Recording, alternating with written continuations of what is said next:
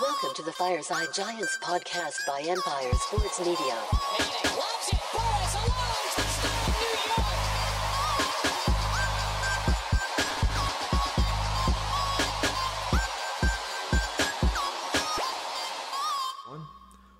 What's up, everybody, and welcome back to Fireside Giants. I'm your host, Anthony Rivardo, joined by my co host, Alex Wilson, and it's cut day, guys. 4 p.m. is the deadline for the Giants to get from 90 men all the way down to 53, and the Giants have made another trade, this time for Carlos Boogie Basham with the Buffalo Bills. They swapped late round 2025 draft picks, so not even affecting this upcoming draft, but the following upcoming draft in 2025. This steal of, of a trade here is just another one in the many list of steals made by Joe Schoen. I do think that this is a steal because this is a former second round pick who maybe hasn't fully caught on yet in the NFL, but there's a lot of upside here. And to get him for a late round pick swap two years from now, I love this deal. But we're going to go ahead and discuss Boogie Basham, what he's bringing to the Giants, and what this means for the defensive lineup. But before we dive into all that, make sure to leave a like if you do enjoy this episode, subscribe to the channel if you are new, ring the bell so you don't miss an episode, and comment your thoughts on this topic down below in the comment section. If you're listening on Apple or Spotify, please make sure to leave us a five star review and go ahead and follow us on all of our social media channels at Fireside Giants. But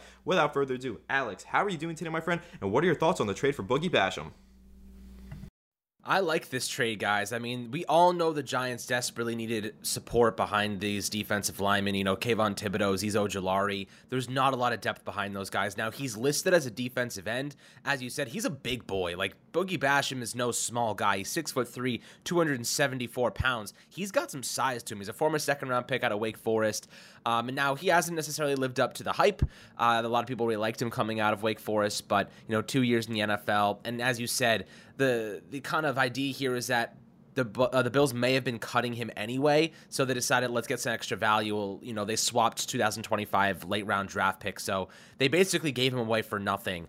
Um, maybe he was having a little bit trouble, you know, keeping up this offseason, but I'll tell you what, the Giants and Bills have a really good relationship, and the Bills have a really deep roster. They have just deep depth all around, and that's kind of a testament to the Isaiah Hodgins acquisition last year. You know, you see kind of what the Giants did there. They went out and got a guy that was on their practice squad. A lot of the Bills fans were like, "Oh, I, we wanted to see him. Um, we thought he could actually, you know, make an impact." And now Hodgins is a starter on this team. So the Bills have a lot of talent. They have too much to actually utilize.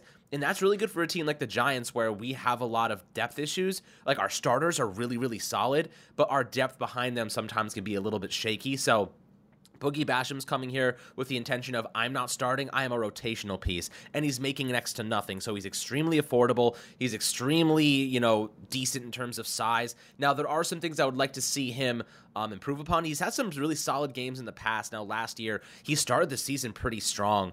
Um, he had eight pressures in his first three games. You know, put together some good tackling and run defense metrics. Um, you know, had a couple tackles and you know didn't miss a tackle. He did finish with a 20.8% missed tackle rate last year, which certainly isn't very good. So the tackling and run defense has been a little bit spotty at times. As a pure pass rusher, he's been pretty solid. 38 total pressures, over 691 total defensive snaps in his career with Buffalo. Um, he has seven sacks, four quarterback hits, and 27 quarterback hurries, 26 tackles, and an average 13.3% missed tackle rate. So, you know, you're not going to see him like drop into coverage like some outside linebackers do. He's really going to be a guy that helps stuff the run. He's going to be a guy that can maybe fill in on the outside linebacker position as a pure pass rusher, maybe come in as a rotational piece for Leonard Williams, who kind of has that defensive end makeup. Um, but how do you think he can make an impact here? Decent upside guy, former second round pick. I really like this trade because he's better than any depth that we had. Uh, but what kind of impact do you think he can make in 2023 and beyond?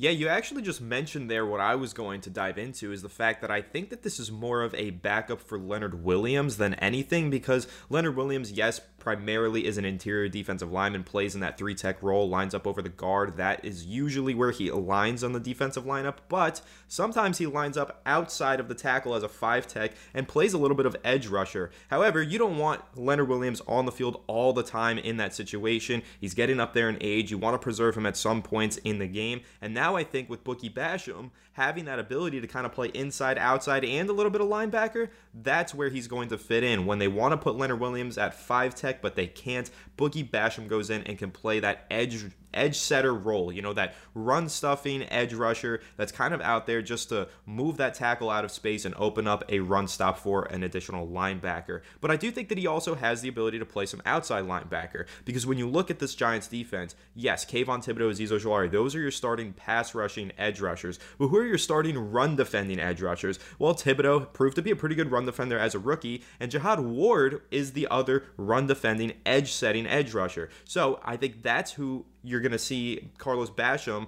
Boogie Basham here kind of back up. You're going to see him play that Leonard Williams five tech role, and you're also going to see him play a little bit of outside linebacker to give relief to Jihad Ward. And also, for what it's worth, Jihad Ward is only on a one year deal. He's up there in age now. Yes, Jihad Ward is a really big um, locker room guy for the Giants, but is he a long term solution? No. However, Boogie Basham could be a long term solution as that backup run stuffing edge rusher. So I do like this deal for that. Um, reason as well. So I think that this is kind of a versatile player. I wouldn't say that he's versatile in the sense that Isaiah Simmons is versatile, can play at all three levels of the defense. But what I will say is he can he can get inside and stop the run from the interior. He can also get on the outside and stop the run, and he does have some pretty good pass rushing capabilities. This is a player who has failed to reach their full potential, but it's not because of a lack of trying. He's been out there, he's been playing well, he's been healthy for the majority of his career. I just think he wasn't the best scheme fit with the Buffalo Bills. But now he comes over here to a team that has a player very similar to him and Jihad Ward, a veteran player.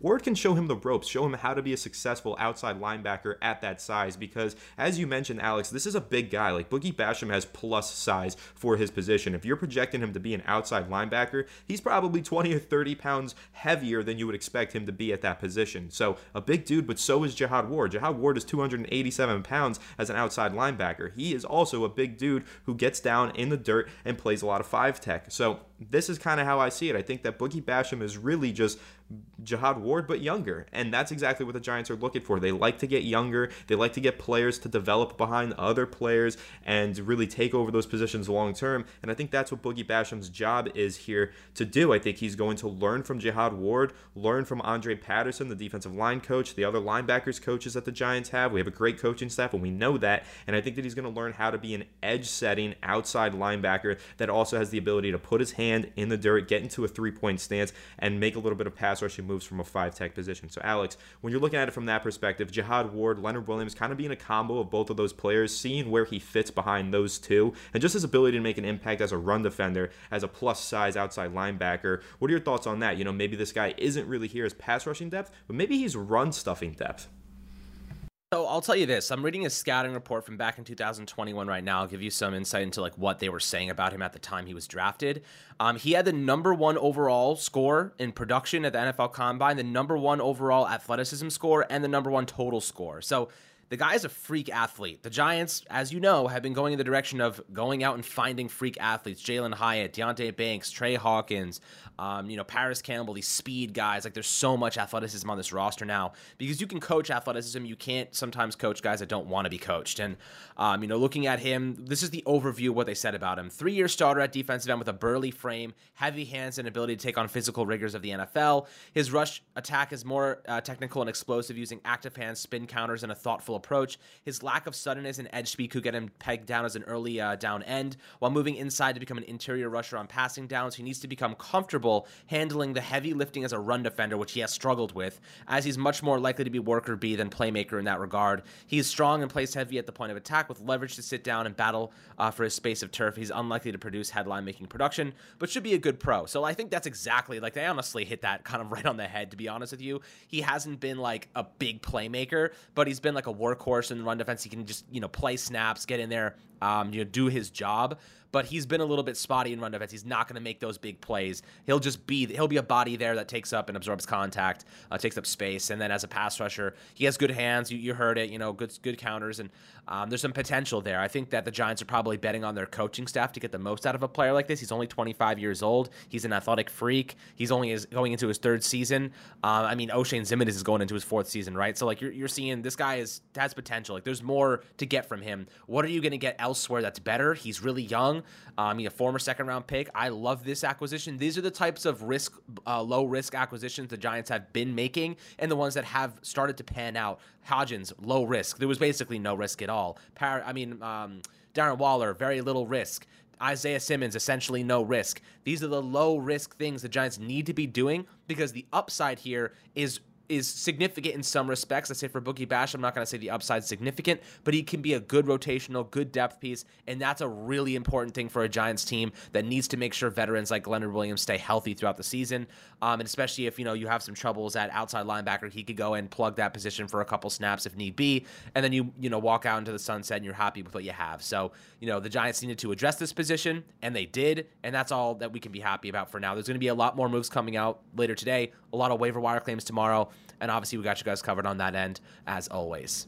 And there you have it. Basically, Boogie Basham, a player with not a ton of upside, but can serve as some really high quality depth for the New York Giants, has some traits that project him well to be a run defender, but throughout his career has been a more active pass rusher than a run defender. But let's see what the New York Giants coach and staff can do with him. As Alex mentioned, plenty more moves to come here with the cut deadline at 4 p.m. today. Tommy DeVito, DeVito Dimes did not make the final 53 man roster, and neither did Oshane Ximines. He was just released, um, and that is probably the move corresponding to this move for Boogie Basham. So there's your depth behind uh, Kayvon Thibodeaux and Azeez Ojulari. You're going to have Jihad Ward and no longer going to have Oshane Ximines. You are going to have uh, Boogie Basham instead. So pretty interesting stuff here. And of course, we're going to continue to update you on everything with the New York Giants, any other waiver claims that they make tomorrow afternoon, and of course, any other cuts throughout the rest of the day. Stay tuned for our final 53 man uh, roster reaction episode that will be up later today. So make sure to leave a like if you did enjoy this episode. Subscribe to the channel if you are new. Ring the bell so you don't miss an episode and comment your thoughts on the topic down below in the comment section. If you're listening on Apple or Spotify, please make sure to leave us a five star review and go ahead and follow us on all of our social media channels at Fireside Giants. But without further ado, we will catch you all in the next one. Have a good one and let's go, Giants.